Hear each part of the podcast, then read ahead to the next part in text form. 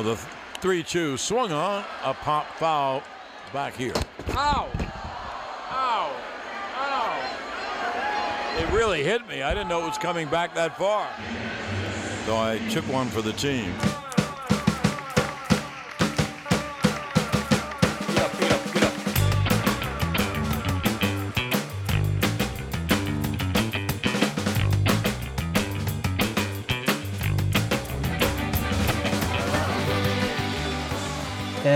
Baseball fans. Welcome back to Put Me in Coach, a baseball fans podcast.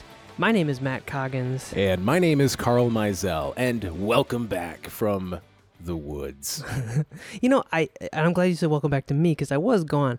One of my biggest pet peeves with podcasts is when they go welcome back as if you just came back from a commercial break, even though it's the top of the episode. And I Yeah. just did one of my biggest podcast pet peeves. I used to when I when I had my first podcast, I used to say thank you for listening today, whenever today might be for you, because eh, you could listen to you could go listen to those episodes that are three years old now, and it would still be relevant. it's not radio. We're, you know, hey, if you're listening to this in the year 2025, welcome back. Damn it. Yeah, yeah. Where were you two two years ago? How all right? So yeah, so you you took off to the woods for a couple of days, and how was that? It was good. Um, I I had a, I had felt a need um to unplug from baseball, and I was like, well, this is a good opportunity. I I turned the alerts off my MLB app, didn't listen to the games, didn't really pay attention because um both the Tigers and the Mets have been on a torrid losing streak. Um. And uh, and I was just after the Mets got swept by the Braves, I was like, you know what? I, I'm done for a couple of days. This is I, I I gotta really call it a day with baseball for a minute. Um, and you know what?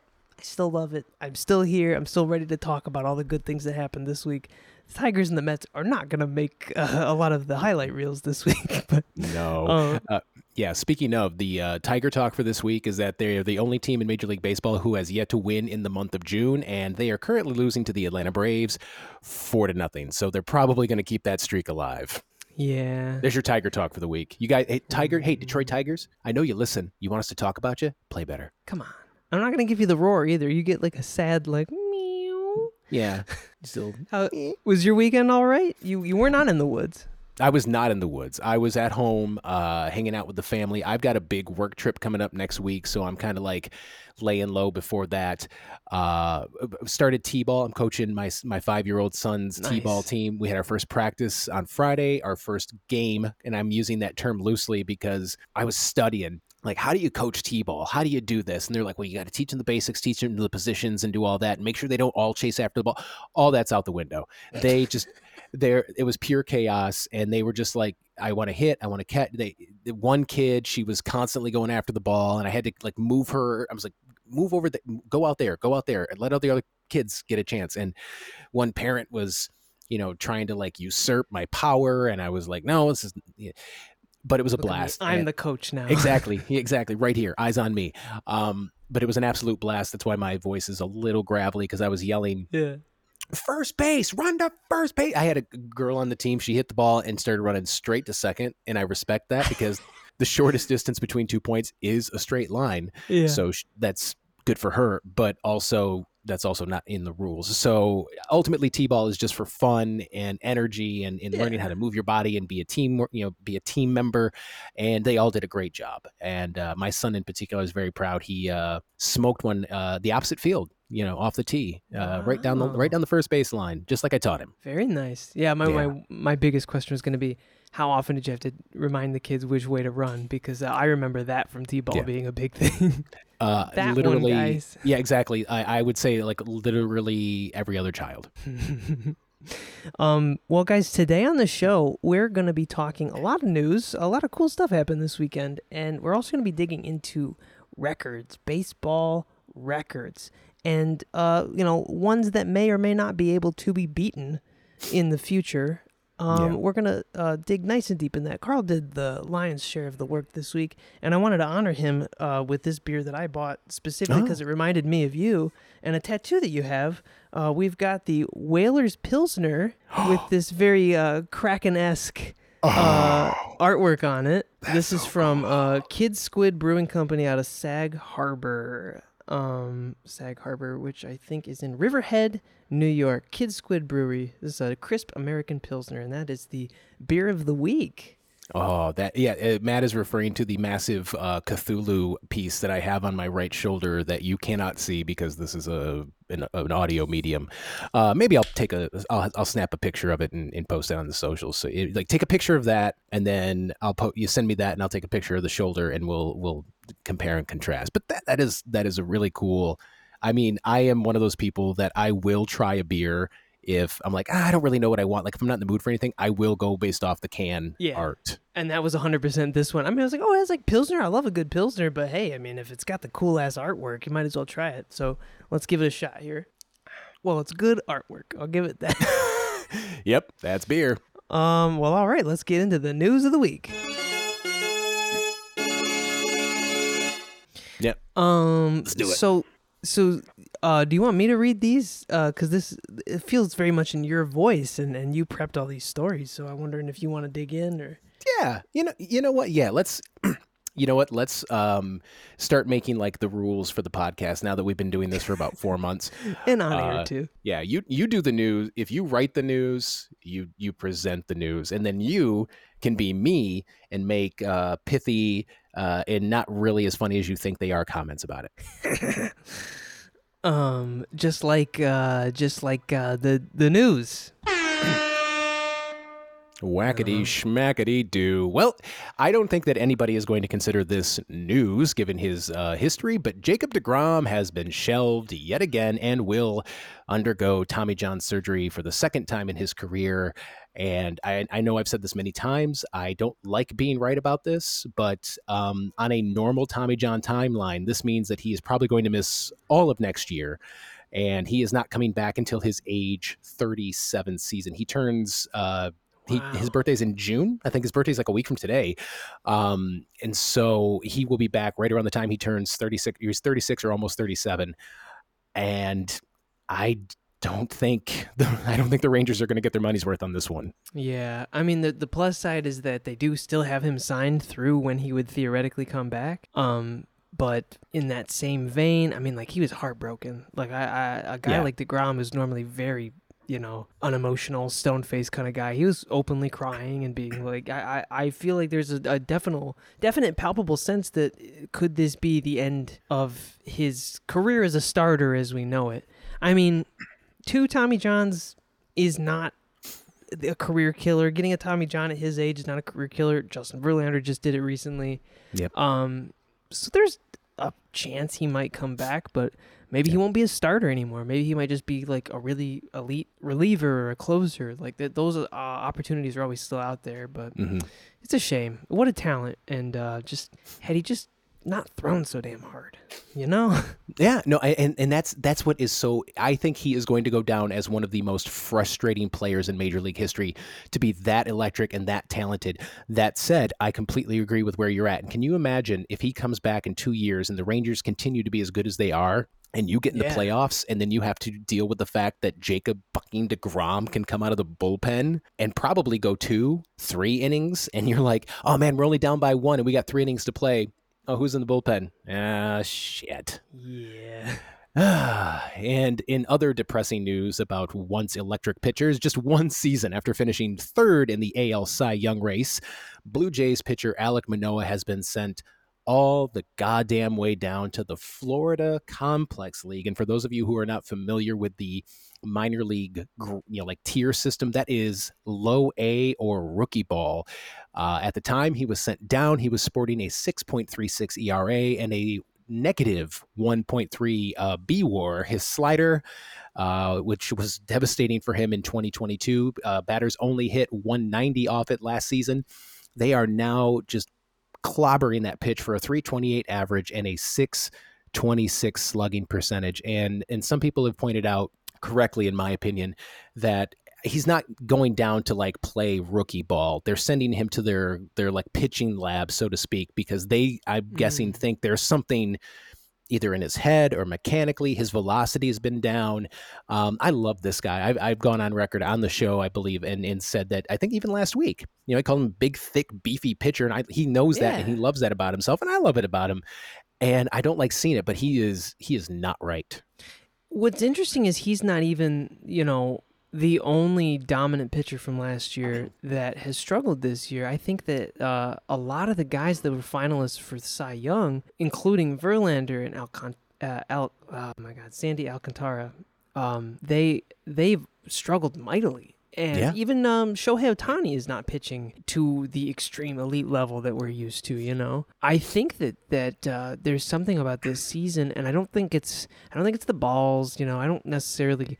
I know I've I've pointed fingers at saying certain players might be juicing or not. I don't think it's necessarily that. I think the pitch clock is a huge thing to do with it, and I think that I don't know. It's just there's there's something in the air this year where hitting has been kind of electric, and and, and a lot of teams. Uh, last couple years, a lot of teams were propelled a lot by their defense and their pitching. This year has been extremely on the offensive side, and the unfortunate side effect of that is pitchers like Manoah get hit hard, and there's really no recourse to fix it. Yeah, and I, and we I didn't put it in the news because it's I think it could be its own topic, but um, apparently the Philadelphia Phillies, uh, like the clock is like running faster at, at, at Citizens Bank Yeah. Ballpark, and uh, Aaron Nola came under some fire because he's been trying to like job the clock and like constantly ask for balls to sort of like get a get a you know catch a blow. I think it could be a lot of pitchers are struggling with the the pitch clock. You know, that you get into that routine and you know, we've talked about it, even young guys that came up through the minors. Yeah, they're used to it, but Aaron Nola, Justin Verlander, you know, like these guys, not all these guys that are struggling with it or might be struggling with it came from the minors while it was down there. But like I said, that was a different, that's a different story for a different episode. Uh, in his victory against the Mets on Friday, apologies to Matt, uh, Rich.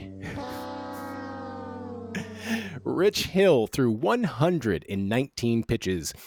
43 year old Rich Hill. Uh, for comparison, I'm 44.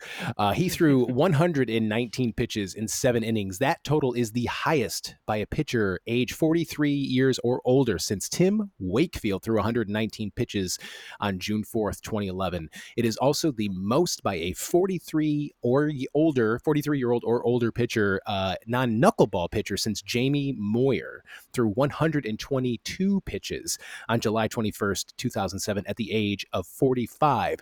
In brighter Mets news, the uh, Mets did DFA Tomas Nido.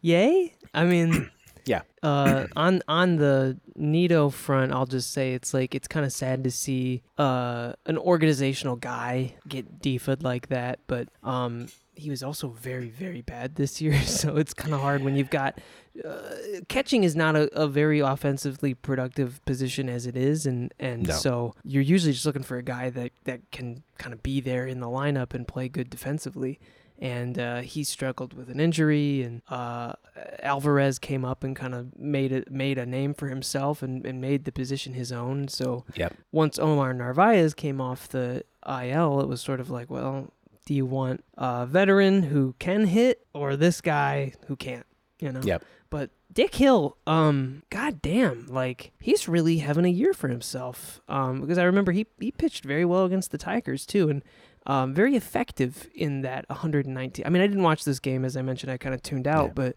um, very very effective in in his uh, in his pitch selection, and he's really been able to uh, control the strike zone. Uh, again, we're talking about pitchers that have struggled this year. He doesn't seem to be one of them, and uh, good Yeah. for him. Yep. There's an excellent book. Uh, I can't remember the authors. It's it was written by two uh, Ben Lindbergh and Travis Sawchik, I think. It's called the MVP Machine, and there's a chapter in there where they talk about like the reclamation of of Rich Hill, and basically, I think it was Boston who. Because when Brian Bannister, uh, who's now in San Francisco as a pitching coach, uh, was in Boston, they were like, "Hey, man, your curveball's like really good. You should throw it more often." And he's like, "Why? Everybody told me not to." He did, and guess what? You know, it, it's extremely effective. Yeah. Um, speaking of DFAs, uh, and brighter DFA news, the Toronto Blue Jays DFA'd or designated for assignment reliever and noted bigot Anthony Bass. You might remember him as the guy who complained that a flight crew had the audacity to ask his family to clean up after themselves, but you may also remember that he shared some extremely homophobic views on social media, removed it, apologized, quote unquote, um, and then sort of doubled down on it. Uh, yeah. He he was set to, to catch the ceremonial first pitch for the Jays Pride Night on the same day he was DFA'd. But then uh, G- general manager of the Blue Jays Ross Atkins was like, "Nah, man, actually you're you're a bigot and you're bad at baseball, so kick rocks." Yeah, it is kind of funny to see the right wing media machine be like, "How dare they fire him for his views?" And it's like. Mm I, I don't think they did. No, I, think I, think the views may have played a, a part in it, but uh, pitching like shit also probably doesn't help either, and not having options to get uh, sent down. Yeah, no. Uh, uh, Ross Atkins definitely said the quiet part out loud. He was like, "Yeah, no. I mean, his performance is a big part of it, but the the, the bigotry stuff was a, a little bit of it. But his ERA is almost five this year, so yeah. you know, whatever." Uh, show you can only get away with being a piece of shit if you're good at the game. I mean, Marcell Ozuna oh. still plays for the Braves, and I doubt he would if he wasn't hitting the ball. You know. Oh yeah, no, no, exactly, and and and that's the it, as much credit as I'd like to give Toronto in this regard. I'm not going to give them uh, too much. In brighter baseball news, Shohei Ohtani fell one hit shy of the cycle while also pitching yet again, bringing his season total of almost cycles to three. What was the hit? What was he missing? I didn't. I didn't go that deep. Damn it. yeah. Sorry about that. I remember the last. Was it the last time he was just a, a triple shy and he ended up just hitting a home run instead or something like that? I I don't know if that was. I I remember Adam Duvall uh, before he got injured. He needed a single and instead hit a two run walk off homer. Um, mm-hmm. I mean, I would have just hit the single, but I mean, he felt like he wanted to win the game. So I guess. Uh, we had, and this is this one's for you. We had another near no hitter this past weekend as Chicago Cubs starter Kyle Hendricks threw seven and two thirds no hit innings against the San Francisco Giants. Couldn't quite lock it down. We are still. I can't. I, I am. I'm honestly. I'm honestly shocked that we are yeah. this far into the season and we've had this many near no nos, but we haven't gotten all the way, even a combined one. Right. Yeah. It, it's crazy. I wonder. We should do some math uh, in between episodes and figure out if if this may be the longest drought in between no nos because it's been a while. I mean, I don't oh. know when the last one was, but there were definitely more last year. What's up, guys? It's Matt cutting in here with an editor's note. There were three total no hitters during the 2022 season. Only one of them was by a single pitcher, Reid Detmers for the Angels against the Rays on May 10th. There was also a combined no hitter by the Mets versus the Phillies on April 29th and the Astros against the Yankees on June 25th. There was also a combined no hitter in the World Series, of course. How could we forget that? Houston versus Philly on November 2nd. So, uh, it's been since then since we've seen a no hitter, and been since June 25th since we've seen a no hitter in the regular season. Back to the show. Um, in esoteric uh, historical news, rookie Dodgers pitcher Bobby Miller made some very specific history as he became just the third pitcher in Major League Baseball history to go at least five innings and allow no more than one run in each of his first four career games within the same season. He is also the only pitcher in MLB history to go 3 and 0 with a sub 3 ERA while compiling at least 23 strikeouts and allowing fewer than 15 hits in his first 4 games. Now, is it cool to be the only major league pitcher in baseball history to do a thing? Yes, but I, I, I think we're kind of splitting hairs here. But I don't want to diminish the fact that Bobby Miller is having a hell of a start to his career. It feels definitely like one of those like those things they pull out in a broadcast to to make a guy seem more impressive than it is. I think what's most impressive, uh, as a credit to both Bobby and the Dodgers organization, is that they had like. 90% of their rotation go down with injury uh, in, in a month, you know, and they haven't really lost pace uh, on the season. That says a lot about the Dodgers as an organization that they can just call up a guy like Bobby and he's ready to go and he's pitching like this right out of the gate, you know. Absolutely. It's a it's an embarrassment of riches and it's very impressive to see what the Dodgers are doing. It's less impressive well it's it's still it's I was going to say it's less impressive. It's actually really annoying that the Arizona Diamondbacks uh, are in first place in the in the National League West, a team that lost over 100 games, I believe, two seasons ago. Mm-hmm. Looking at you, Detroit Tigers.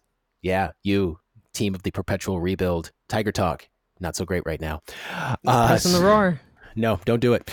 Speaking of rookies off to great starts, top Reds prospect Elly De La Cruz made his Major League Baseball debut and wasted no time living up to his top prospect billing in five games as of this recording. He's hitting 316, one homer, two steals, and an OPS of 1.041. He has also recorded the fastest home to third time in the majors of this the majors this season on a triple. Corbin Carroll came real damn close in the game against the Tigers yesterday. He was at 10.93. Uh, Elly De La Cruz went home to third in 10.83 seconds. I'm tired even just thinking about that. The hardest hit ball by the Reds all year at 114.8 114.8 miles per hour. And the aforementioned home run was hit so goddamn high, it got picked up by flight radar. Yeah, it was far too, but the height was what it was. the airport was like, "What the fuck?" It's um, too high. It's too high. Yeah, he literally said in, a, in an interview after the fact, he's like, "I'm the fastest man in the world." honestly, yeah. good for him. Good for the Reds. Like, what a good call up. Uh, glad to see prospects that that make their debut and, and come out of the gate swinging. Um, you always love to see that, you know. Absolutely, I would love to see it for Detroit. our own team. Yeah. Yes. Um, noted bad baseball team Oakland Athletics swept the Milwaukee Brewers to cap a five game winning streak and add on to their post losing streak run of eight wins against four losses, including a series win against the National League powerhouse Atlanta Braves. Very impressive stuff. And uh, also, there was some news in the on the on the move to Las Vegas front. They did not get any. Uh, you know, they were not able to get in front of the legislature's special session to request um, taxpayer money for mm-hmm. that stadium in Las Vegas. So it's not completely dead on arrival just yet, but there is. It just means there's more time for John Fisher to mess this up, and that's that's what I'm here for. Uh, and then lastly, speaking of disasters, and I'm glad you pointed this out because this is one of my favorite things to point out. Um, over the weekend in Philadelphia, there was a tanker fire uh, on I 95 I'm so glad I don't live out there anymore because I traveled up and down I 95 a lot for yeah. work. Uh, uh, so, a portion of northbound I 95, uh, right along the river there, uh, near like the Tacony Bridge, uh, collapsed and it's going to ruin traffic uh, for, for many months, if not years. so, obviously, that night, Nick Castellanos hit a home run. Yep. I saw on Twitter somebody was like, "Oh, there was a tragedy in Philadelphia today. I know what I'm betting," and it was showed their DraftKings, uh, uh, you know, bet slip, and it was Castellanos did a home run, and the odds were still something like plus 500. So they made I don't know the math five times their their money. Um, yeah. Uh, so now we know if there's ever a tragedy, it's even money, I guess, to bet on Castellanos did a home run. Seriously, that's what you know. Like people have a system, you know. It, that that yeah. should be that should be your system. I don't. I don't. I'm not a gambler, but if you're a gambler, keep an eye out for tragedies. Get like your big Bruce Wayne Batcave like wall of screens, and then just go. That sounds tragic. To fan to FanDuel. Nick's hitting a home run today. Yep, not a sponsor. Um, What's up, baseball fans? It's Matt here, just dropping in to say one thing we didn't really cover this week because we recorded a little bit in the past was the reverse boycott that happened uh, in the Coliseum for the Oakland A's this week. Now, I'm I'm also talking to you in the past, but you're listening to this on Wednesday morning or later. Uh, the boycott happened Tuesday night. Um, I don't really know how it went. I'd love to cover it. Uh, we're definitely going to talk about it next week. So, in case you're like, hey, why didn't you talk about that? That's why. Recorded it on Monday. Back to the show. So, that is the uh, news of the week. And thank you. That was a lot of fun. I, I, I, first of all, I, I, I'm still like learning your uh, your timing for the sound effects. We'll get there. There will be one day we will have an episode where I speak over none of your sound effects, but that's the uh, the problem with recording from like 800 miles, you know, 800 yeah, miles apart. Know, um, the internet, the delay, yeah. The, the, it also takes you a minute to press the button and when it comes yeah. out into the thing, you know, it, whatever. But when that happens, it will be a, a, a remarkably noteworthy achievement, not unlike the achievements we're about to talk about right now. What a fucking transition. Let's fucking go. Uh, so to peek behind the curtain, usually Matt and I pick a topic for the the week's episode yeah, sometimes two or three days before we record. But this one came together pretty quick. I have always been fascinated with records baseball records. And some of the things that we're going to talk about tonight are not necessarily records, they're more like noteworthy achievements that will probably never be replicated and I think are just fascinating. Yeah. Um, but so tonight we're going to talk, or today, or whenever it's 2025 yeah. permanent it's 2025 it's permanent winter um and you know it's thanks whomever ruined us it's us. Yeah. We ruined us. So now it's the day after tomorrow. Anyway, that went on too long. So tonight we're going to talk about a couple of different things. We're going to talk about some records that we think are completely unbreakable. We're going to talk about some records that could possibly be broken. And we're going to talk about some of the weirdest records. And that's where some of the noteworthy achievements come in. So I listed a, a couple. I got, let's see here, I got eight records that I think are completely unbreakable. Now, you could probably bring up a bunch of other records. Um, I did not put like the 70, I think 73 home runs. I think Barry Bonds hit in a single season. I did mm-hmm. not put the 762 career home runs of Barry Bonds. I think those will be broken one day, just not anytime. Oh. I mean, I think they will be broken, just not anytime soon, because a Major League Baseball will at some point probably be uh, suffering and hemorrhaging fans, and so they're going to like juice the balls, juice the balls, juice the balls. Yeah, yeah, yeah put fucking tennis balls out there. Just it is an it. interesting question to think like had they juiced Judge from the beginning of last season, what his total might have ended up with. Yeah, so, you know, yeah, I could see that. I, now that you're saying it, I could see it happening. Seventy three is not that much different than sixty one over the course of a season. No, that's that, that's an, roughly two home runs a month. Yeah, you know, because I mean the season's roughly six six months. You know, so if you can get 10 home runs or eh, 12 home runs a month you can you can do it so let's start off I, I, I think that the ultimate unbreakable record is cal ripken jr's 2632 consecutive games played streak I just think that baseball players are handled differently these days. I don't think anybody, I mean, even back when he was playing, people were calling for him to take a break and sit down. And a lot of people were criticizing him and saying, you know, uh, it's you're, you're you're making this about you. They even famously uh, pretended to be there. There, there was a light thing because he beat up Kevin Costner. Uh, we talked about that in a previous episode. Yeah, I remember that from the conspiracy theories episode. Yeah, episodes back you think anybody's ever going to get there? I don't think so. I think the other impressive thing about Ripken is that he was a position player too. He wasn't like a DH. He wasn't a pitcher. He was he was there on the field every single day. Um, never got injured. Uh, you know, never took a break. Never got tired. Uh, and also like performed well enough where they let him do that. Uh, not necessarily to say that he was great every single game. So it's like, well, of course we're gonna play Cal uh, just he just played well enough where they're like, well, we can't pull him, you know, it's the streak, you know.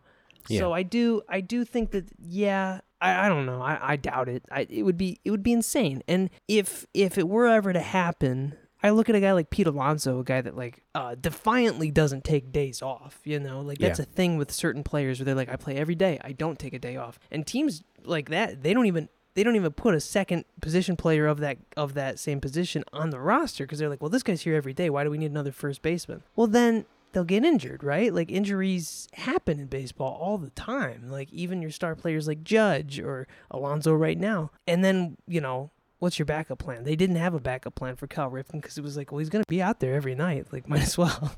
Yeah, exactly. His, his, leg fell off. Too bad. Sew it back on. He's got to get out there. He's Cal yeah. Jr. Um, this one, I, am surprised. I've talked about this one before in like not on the pod, but I've talked about it to people that I know just it, it, casually, and they had no idea that this ever even happened. Johnny Vandermeer's two consecutive no hitters. We have gone mm. an hmm. entire season with no no no nos, no no nos. Um, Johnny Vandermeer went and threw two consecutive uh, no hitters, which I believe was in 1952. You think that if I was wow. handling all the the research for this, that I would have uh, done that. So instead, what I'm going to do is I'm going to talk real slow, and uh, I'm going to look and, it up real quick. well, while you riff, I I do think that this one, I don't, I think it's incredibly hard. Uh, I don't think it'll happen anytime soon, but I think it's possible. Uh, if uh, if anybody's in for a nice long baseball watch, I'd, I recommend. Uh, I always talk about the Dorktown series from SB Nation. Uh, it's a great documentary series. They did a series on a guy named Dave Stieb who played for the Blue Jays. Yes. he's kind of famous not only for just being an amazing pitcher, but he came so fucking close to throwing a no hitter so many times in his career, including three starts in a row where he got to the ninth inning with a no hitter until it got blown up. Three in a row. So, you know, one out away from breaking this record.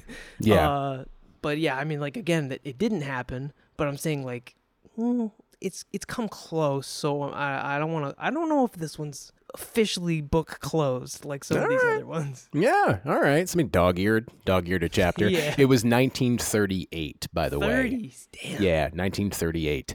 Uh, I remember watching this uh, this happen. I saw Ichiro Suzuki get uh, break. I saw him break George. Not live. I was watching on television. I saw him break George Sisler's uh, single uh, season hit record, 262 hits in a single season. Um, nuts. It's it, it is, and this was one of the craziest things. I did not realize this. He had 703 at bats that season. If you get 600 at bats in a season, that's a lot. They he how they were able to get him, and he was obviously the leadoff hitter, so he's gonna you know they're gonna turn the lineup over more. Um, but I saw somebody pointed out that in order to do that, in order to break that, just by one hit, you would have to get 700 at bats and hit 373 for the entire season. My God. That's insane. Yeah. So even if Luis uh, Arraez, you know, could hit, you know, 370, 375, he's, he's probably not going to get 700 at bats. Yeah, I got Um, his baseball reference pulled up right now because I was curious. And so he's still hitting uh, close to 400. Uh, he has had 229 at bats. Um, uh, how know, many games? 61. 61 Okay. games. So, So he's ju- played most of them. Yeah. So just just under four at bats a game. hmm Uh, You know, because if, if he got four at bats a game, he'd have 244 at bats right now. So, so- 91 hits in that. And so that, that doesn't track to break this record No. at all. No, so, He, he- yeah, he's he would still not break this record based on that pace. That's exactly. it's insane. Here's a quick question for you as an aside. Do you consider Ichiro to be the true hit king or because of his his performance if you combine his uh, Nippon professional baseball statistics with Oh. his major league statistics? Or is it Pete Rose? Oh, I'd say probably Ichiro. I mean, like we we discount a lot of what he did in Japan before he came over here, but um, you know, he had a whole career in Japan before he came to the U.S. So Yeah. yeah, I'd say I'd say that. I I mean, the other thing, like, he's also like so many guys have passed him on the career hits list. Uh, in the MLB, but you got to remember he had how many in Japan too. so, Yeah. uh, I I agree. I I well it, I agree in as much that do I think he's one of if not the best hitters of all. I, I would put I would put him up against Tony Gwynn um as you know the best hitters of all time. Uh but Pete Rose took like 24 seasons to do. I mean, he just stuck Yeah. around, which is not I don't want to discount what he did because it takes a lot to stick around for 24 years. Pete. Rose showed up a lot in a lot of these lists. I didn't include anything, but he has made the most outs. He's had the most plate appearances. I don't think anybody's ever going to touch those records. just Uh, again a, another same with Ripken, just a long, uh, lucky career, and I think those guys really uh, would agree with that. They were lucky not to be injured and got the opportunity to be out there for so long. absolutely. Speaking of people who were out on the field for a long time, Nolan Ryan's 5,714 career strikeouts. I think that is pretty much, especially the way they handle pitchers these days. I think that Yeah. is It's never gonna happen. lock it up. I mean, I'd I, I, actually probably say I don't think there are any uh, pitchers playing right now that'll catch up with Verlander or Scherzer. Uh, or Greinke, like like those three, I think are probably locked for their numbers, and I don't think anybody will pass them that's currently playing. Yeah. I, I, I think that uh, the Hall of Fame is going to have to, especially with pitchers, the Hall of Fame is going to have a reckoning because I don't think you're going to see another 300 game winner. Verlander might get there if he pitches two more seasons, maybe three. I, I, I don't He'd have think to so. pitch a lot better than he has this year. Yeah, no shit. But yeah, I think that one. I I think Nolan Ryan uh, is pretty comfortable with that one. But uh, uh, again, because of the way the game has changed, uh, which is also why I don't think that anybody is ever going to catch Rickey Henderson in his 1,406 stolen bases. no way. Yeah, Rickey was a generational talent on top of like he had a talent for getting on base. That was number one. That's number one to stealing bases. You got to get on base. Yep. and he could do that. But then, like, I do this a lot in the show which is fun because it's a baseball game. But in real life, the average guy can't go steal second and then just immediately get up and go steal third. After you know, like you don't usually get two opportunities to steal a base in a single at bat. He did it all the fucking time. Yeah, and he would tell people, "I'm, I'm, Yeah. I'm, I'm going." I'm, you I'm- could I'm- not stop him. No, he was so he was so amazing. I was I can't remember. I, I didn't see it, but he he's the single season record. The modern record is 130 stolen bases by Rickey Henderson, mm-hmm. but he almost broke a dead ball. Like I didn't include dead ball era records. I didn't include Cy Young's 511 Right. wins. I that that stuff doesn't count to me. That's I- insane. Yeah, exactly. Uh, but he almost broke the single season like dead ball era so, stolen base record, which I believe was 138. Wow. Yeah, it was there. There, there was somebody I can't remember who it was. Again, I because it was dead ball, but they had 100, 100 runs, 100 RBI, and 100 stolen bases in a single season. Um, but again, dead ball. You're never you're never going to see that again because it was just an entirely different uh, game. Hack Wilson, noted short king Hack Wilson, who has another very esoteric record, as we've mentioned on the show before. He has the all-time uh, career lead in home runs for dudes five foot six and shorter. Hey. Yeah, but 274. But I actually think that is a record that could be broken if Jose Altuve uh, stays healthy. He's closing in on him. Let's go, Short Um, King. That's right. Hack Wilson's 191 RBI in a single season is probably just as safe as no relation uh, Chief Wilson's 36 triples How do you in do one that? in one's you you run fast. and again, put the ball in play in just the right way. Like that's wild. And, and and the triple is my favorite hit. I was watching the Tigers game. It's the only game, the only Tigers game I've watched in like the last week. Um, and I was watching the game yesterday while I was editing the other podcast that I'm on. And Corbin Carroll hit that ball to the gap, and I was like, I just I stopped. I was like, yeah, this is a triple. If he doesn't get a triple, I'm going to completely stop believing in Corbin Carroll because he is one of my favorite young players right now. Uh, I think he's probably the front runner for the National League Rookie of the Year because I didn't pick him for that. Um, and then one one more. Well, I want to oh, put the the triples number in perspective for this season. Uh, like we mentioned, offense is kind of up this year. Uh, base stealing is kind of easier with the bigger bases. Um, the current league leader in triples. Do you have a guess who it might be? Is it the? I think the last I saw the American League was Bobby Witt Jr. He had four the last time I saw it. He might have five now. Oh, I was just going uh, league uh, league wide. Yeah, but it can't be more than five or six. Uh, the league leader is Ke'Bryan Hayes with five. Yeah. Uh, Bobby Witt has four. Yep. Or oh, Olivares pulled ahead of him with four, or they're tied. So Yeah. two Royals and a Pittsburgh Pirate. And then uh, Riley Greene for a while would show up because he had because for a while it was Bobby Witt Jr. with four and Riley had three. Um, but that's what but that's what happens. With, I, I could probably leg out a triple if I hit it to right center field in Comerica Park, and I'm I don't have the wheels I used to have. The last um, truly unbreakable record that we're going to talk about tonight is a Barry Bonds record, but it's not any of the other ones that we talked about. He in uh, I believe it was 2002 had 232 walks in a single season. Yikes! Put Barry Bonds in the Hall of Fame. Was that was that the same season he broke the record? No, No, no. but it had a lot to do with it because how many of those had to have been intentional walks? Because I'm facing Barry Bonds. I'm I- not I- throwing him the damn ball. I I do believe just about if not half were just about half if not half been, were right? were intentional. I know he's got the record for most intentional walks in a season too. yeah. Now, we're going to move on to some records that could be broken and the first one that I the first one that I put on there should you should immediately know where I'm going with this. The career record for home runs by a pitcher is 37 Oh, by Wes Ferrell. So I'm That's obvious. Yeah, that's it. Now, to be fair, we're obviously talking about Shohei Ohtani, um, Yeah. and he doesn't pitch every night. But on the nights that he does pitch, those home runs can count to this towards this total. oh, okay. So uh, I do think that he could do it. He could also definitely be uh, part of the the 10-10, I think it was 10-10 or 10-10-10 club that Zach Greinke was trying to get a hold of. He was trying to get uh, join the uh, pitchers who have gotten 10 home runs and 10 stolen bases. Zach Greinke's stolen that many bases? Well, he not- hasn't. He hasn't. Oh. He wants to. Um, I think he, I think uh, Shohei could do that one as well. So I that one's uh, kind of like a, a sneaky uh, inclusion on the list. But it would Uh, have to be a guy like Shohei, be, since we don't have uh, pitchers batting anymore in the National League. And there are a ton of pitchers that were actually decent hitters. Uh, Jacob DeGrom is a great example. Yep. Because he also uh, came up as a shortstop, I think, before he started pitching. So, like, some guys have a decent amount of talent for that. Uh, that are just probably never going to hit again because you don't have to.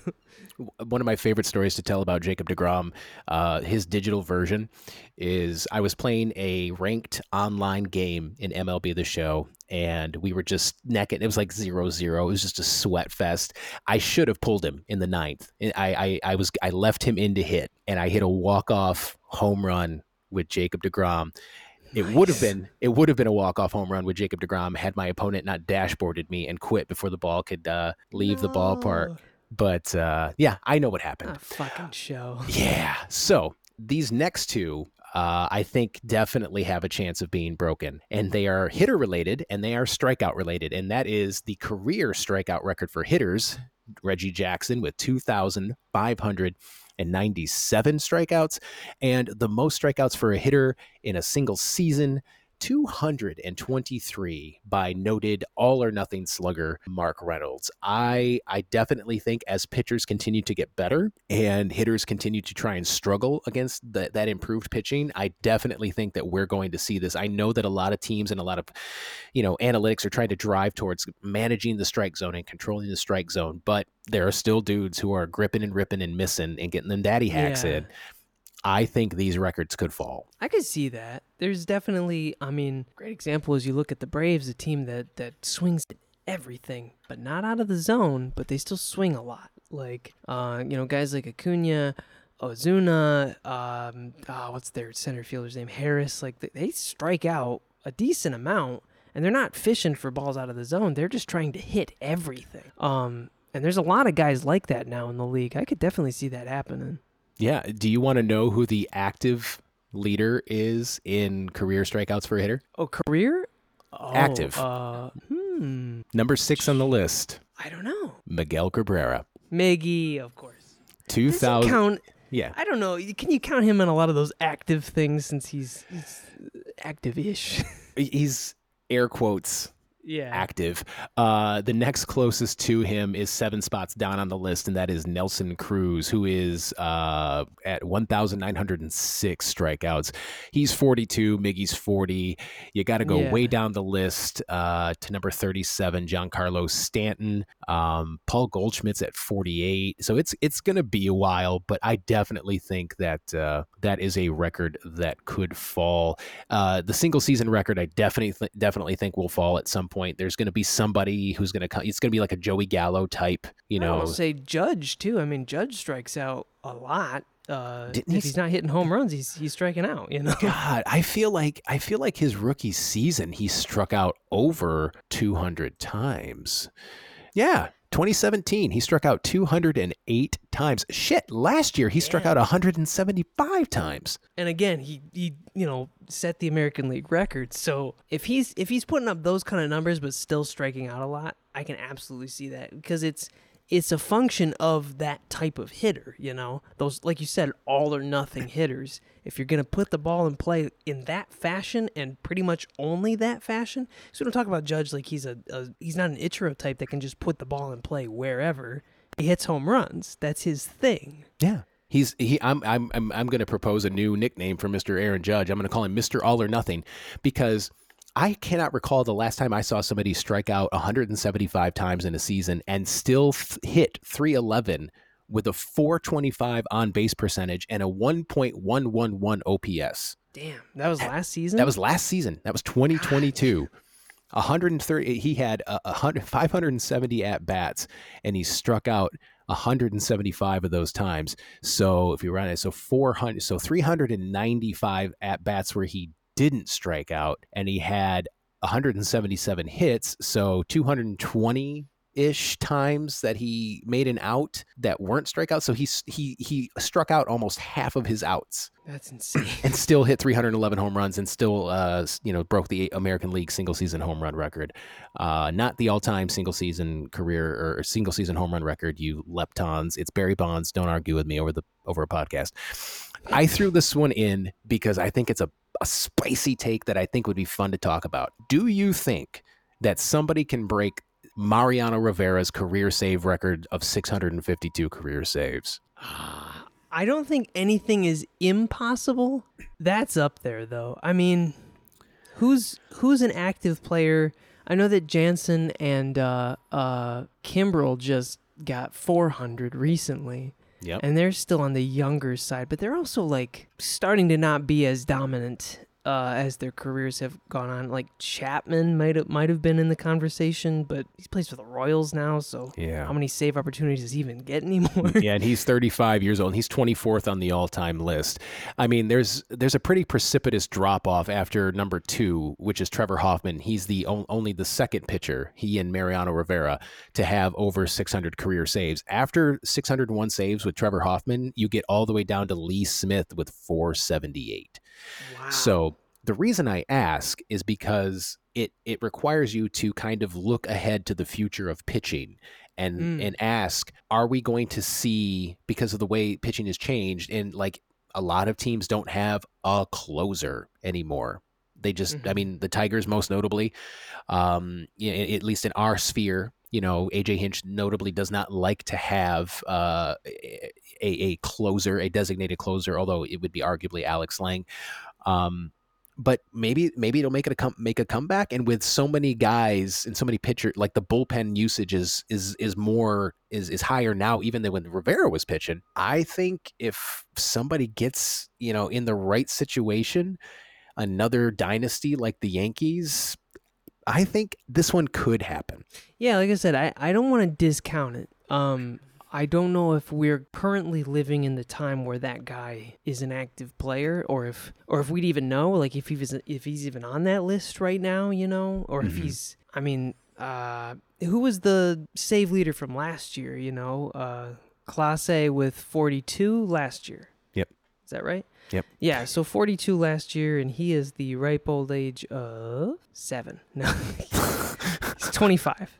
So Yeah, he's well- 25. Yeah, but he is way down the list. Here's my pick. Currently sitting at 50th all time at the age of 29 with 205 saves, your friend and mine, Edwin Diaz. Insert cue for uh, Tommy Trumpets right here. Yep. I could see that. Um, he's injured right now. There's a chance he might come back by the end of the season.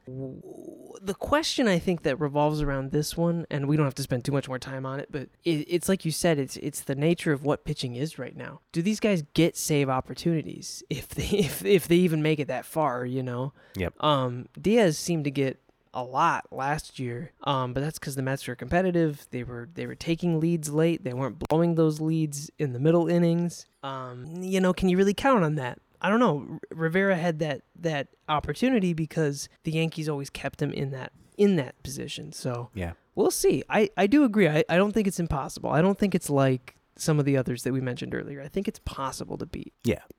All right, so those are the records. Uh, we do have some other records as well, but these are some of the weirdest ones that I could find. Uh, a lot of like notable achievements as well.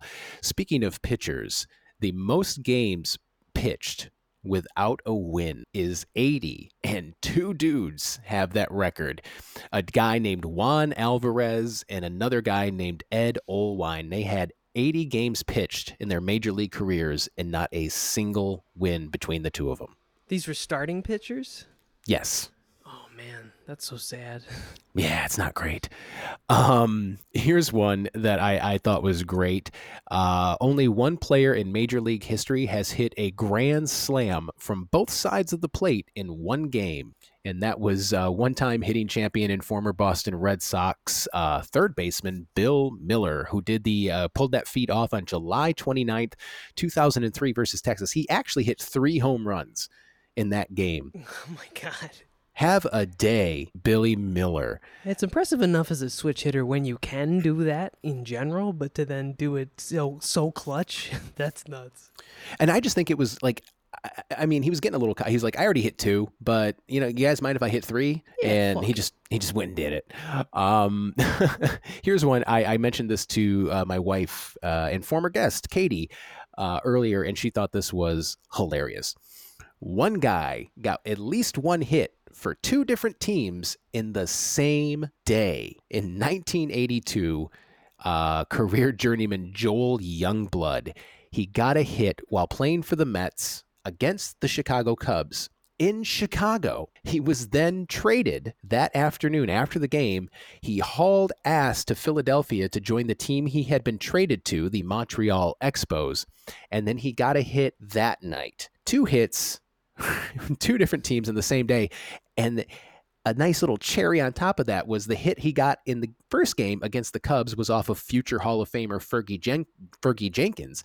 And then he went to Philadelphia and got a hit off of other future Hall of Famer Steve Carlton. That's nuts. I okay. Here's my big question. I'm I'm the Expos. I just traded for this journeyman, and and he just played in the first theoretically like an afternoon game or the first game of a doubleheader. Why in God's name are you putting him in the lineup that day?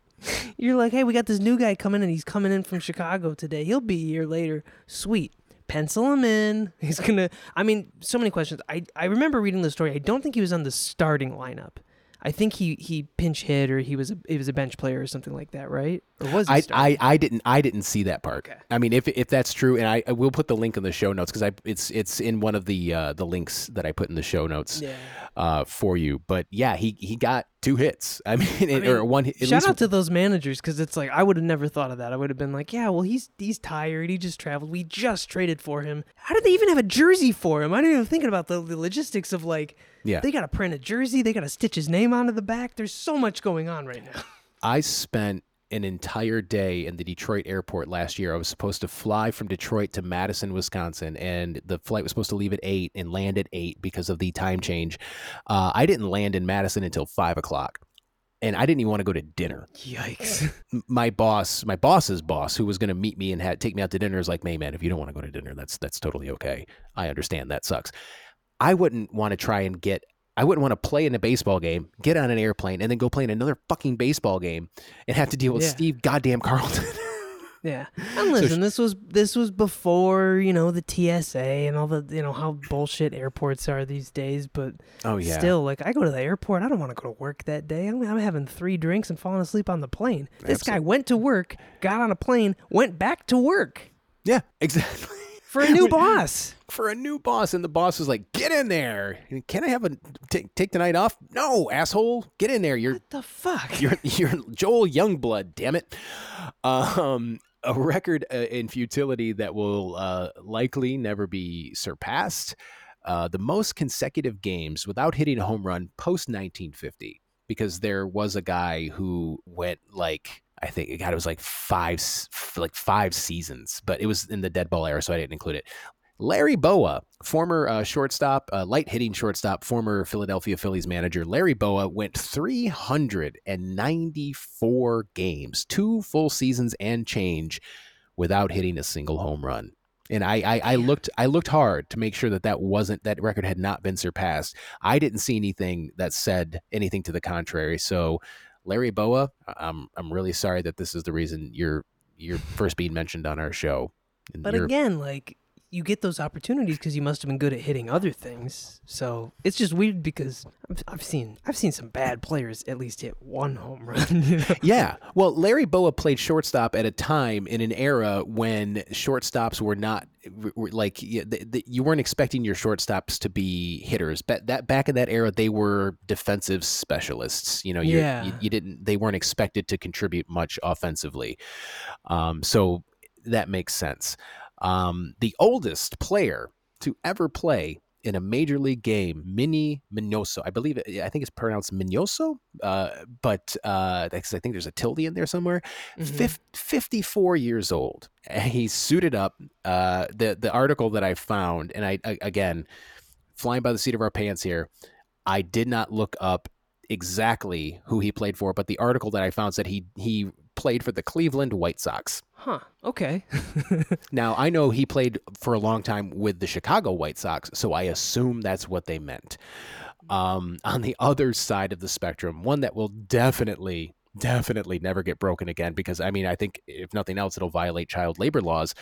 The youngest player to ever suit up for a Major League Baseball team, Chicago, Cincinnati Reds legend. They named a street after him right by the stadium. Joe Nuxhall was 15 years old God damn. when he recorded, he did not do very well. He got, uh, I think he gave up five hits and five walks. I think is what Oh, I he's saw. a pitcher. Oh, He was a pitcher. Yeah, he was a pitcher. 15 years old. A very, very important detail here that I think uh, bears mentioning was that he did this in 1944.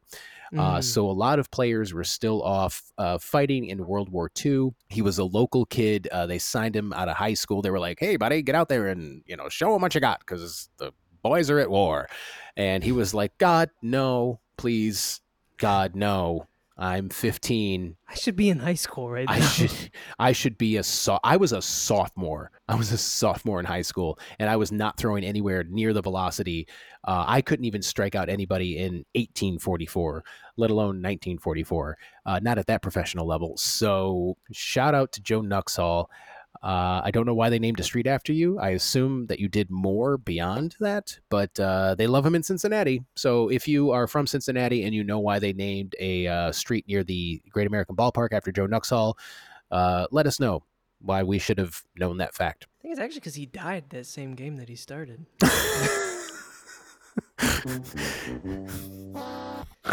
I don't think that record's gonna get broken. No. Um, No, uh, Can you an- imagine them wheeling out a child? There's a uh, a pitcher for the Tigers named Reese Olson Yep. who has a very baby face with rosacea and everything. He's 23 and Yeah. he looks like a child. I can't imagine an actual child pitching in a major league game.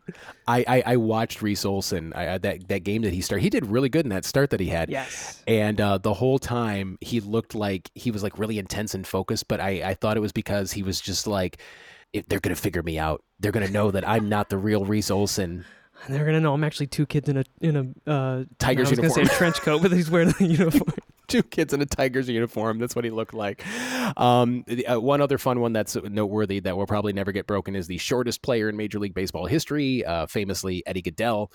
Uh, Cleveland, I, I think they were the Cleveland Browns at that. I think they were called the Cleveland Browns at that time. Cleveland or St. Louis. Anyway, it was Bill Veeck, noted uh, baseball owner and lunatic. Bill Veeck was like, "Oh, we're gonna do something uh, fun. We're gonna throw a, a little person out there." And he took an at bat. he drew a walk. Uh, his uniform number was one eighth. Oh Um, no. Ha ha ha. Um, but yeah, chances are nobody's ever going to be shorter than Eddie Gaedel. So there you go. Some of uh, some of the unbreakable records, some of the records we think might be broken, and some weird shit that will probably never happen again. Um, if you're listening to this and you do follow us on the socials or whatever, li- li- like drop some. You know, I do my reels every Wednesday throw some comments in there uh you know and let us know like w- w- some other if you know some weird records or some other records you think might get br- might get broken we'd uh we'd love to hear from you Yeah, it's not necessarily like I don't I don't need to see the stats like oh so and so is like a really good whatever hitter, but like those weird records that you think like could this ever be broken? I don't know. We'll see. Um, yeah, this was fun, Carl. I, I really enjoy this stuff. This is sort of like the kind of thing if I was ever an athlete and I saw on a wall, I'd be like, do that. I want to beat that. Yeah. And I'm sure so many guys in the league probably think the same way. Absolutely. I I give I, I I would love to set a record. That's why when I was a kid, I, I loved getting every new edition of the Guinness Book, like the literal Guinness Book of World Records, because I used to be obsessed with it, and I used to, um, I used to like go through it and find like I could break that record, I could break that record, and now I'm actually friends with a person who has several Guinness World Records, uh, and I would like him to be on the show. We tried to get him on the show. My friend, uh, my friend Jack. Uh, he we, we will get him on the show eventually, but he is the uh, the owner of uh, multiple Guinness World Records. So and they are extremely specific and esoteric. I can't wait for him to come on and tell you all about it. Hell yeah. Well, folks, that's to do it uh, once again for Put Me in Coach.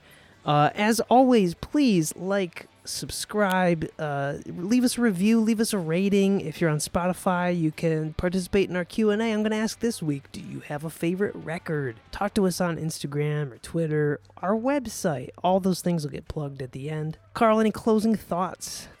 Uh, no, just once again, I'm I'm glad you made it back from the woods. I'm glad you're you're safe, and I'm glad you're my co-host. Thank you, sir. I am going back to the woods this weekend. Good for you. it's gonna. It's a lot of camping in in the month of June, and I'll tell you what. Upstate New York in June, it gets very cold at night still. So Yeah, I think we're gonna Uh, do. My, my family's gonna do some camping here in, in July, so I don't think we'll have that problem. yeah, yeah. Michigan in July camping. Oh man, that's the sweet spot. But hey, uh, next week we're talking more baseball. So join us then, folks, for another uh, Put Me In Coach, and we will be back.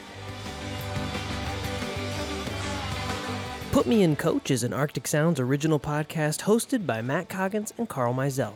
Theme music is by Quack Quack Seatback. Edited and produced by Matt Coggins. Check out the footnotes of this episode to see links to all the great highlights, articles, and sources we mentioned on the podcast today, as well as the full theme song and ways to get in touch with us. For more, find us on Twitter and Instagram at PutMeInPod or at our website, putmeincoachpod.com.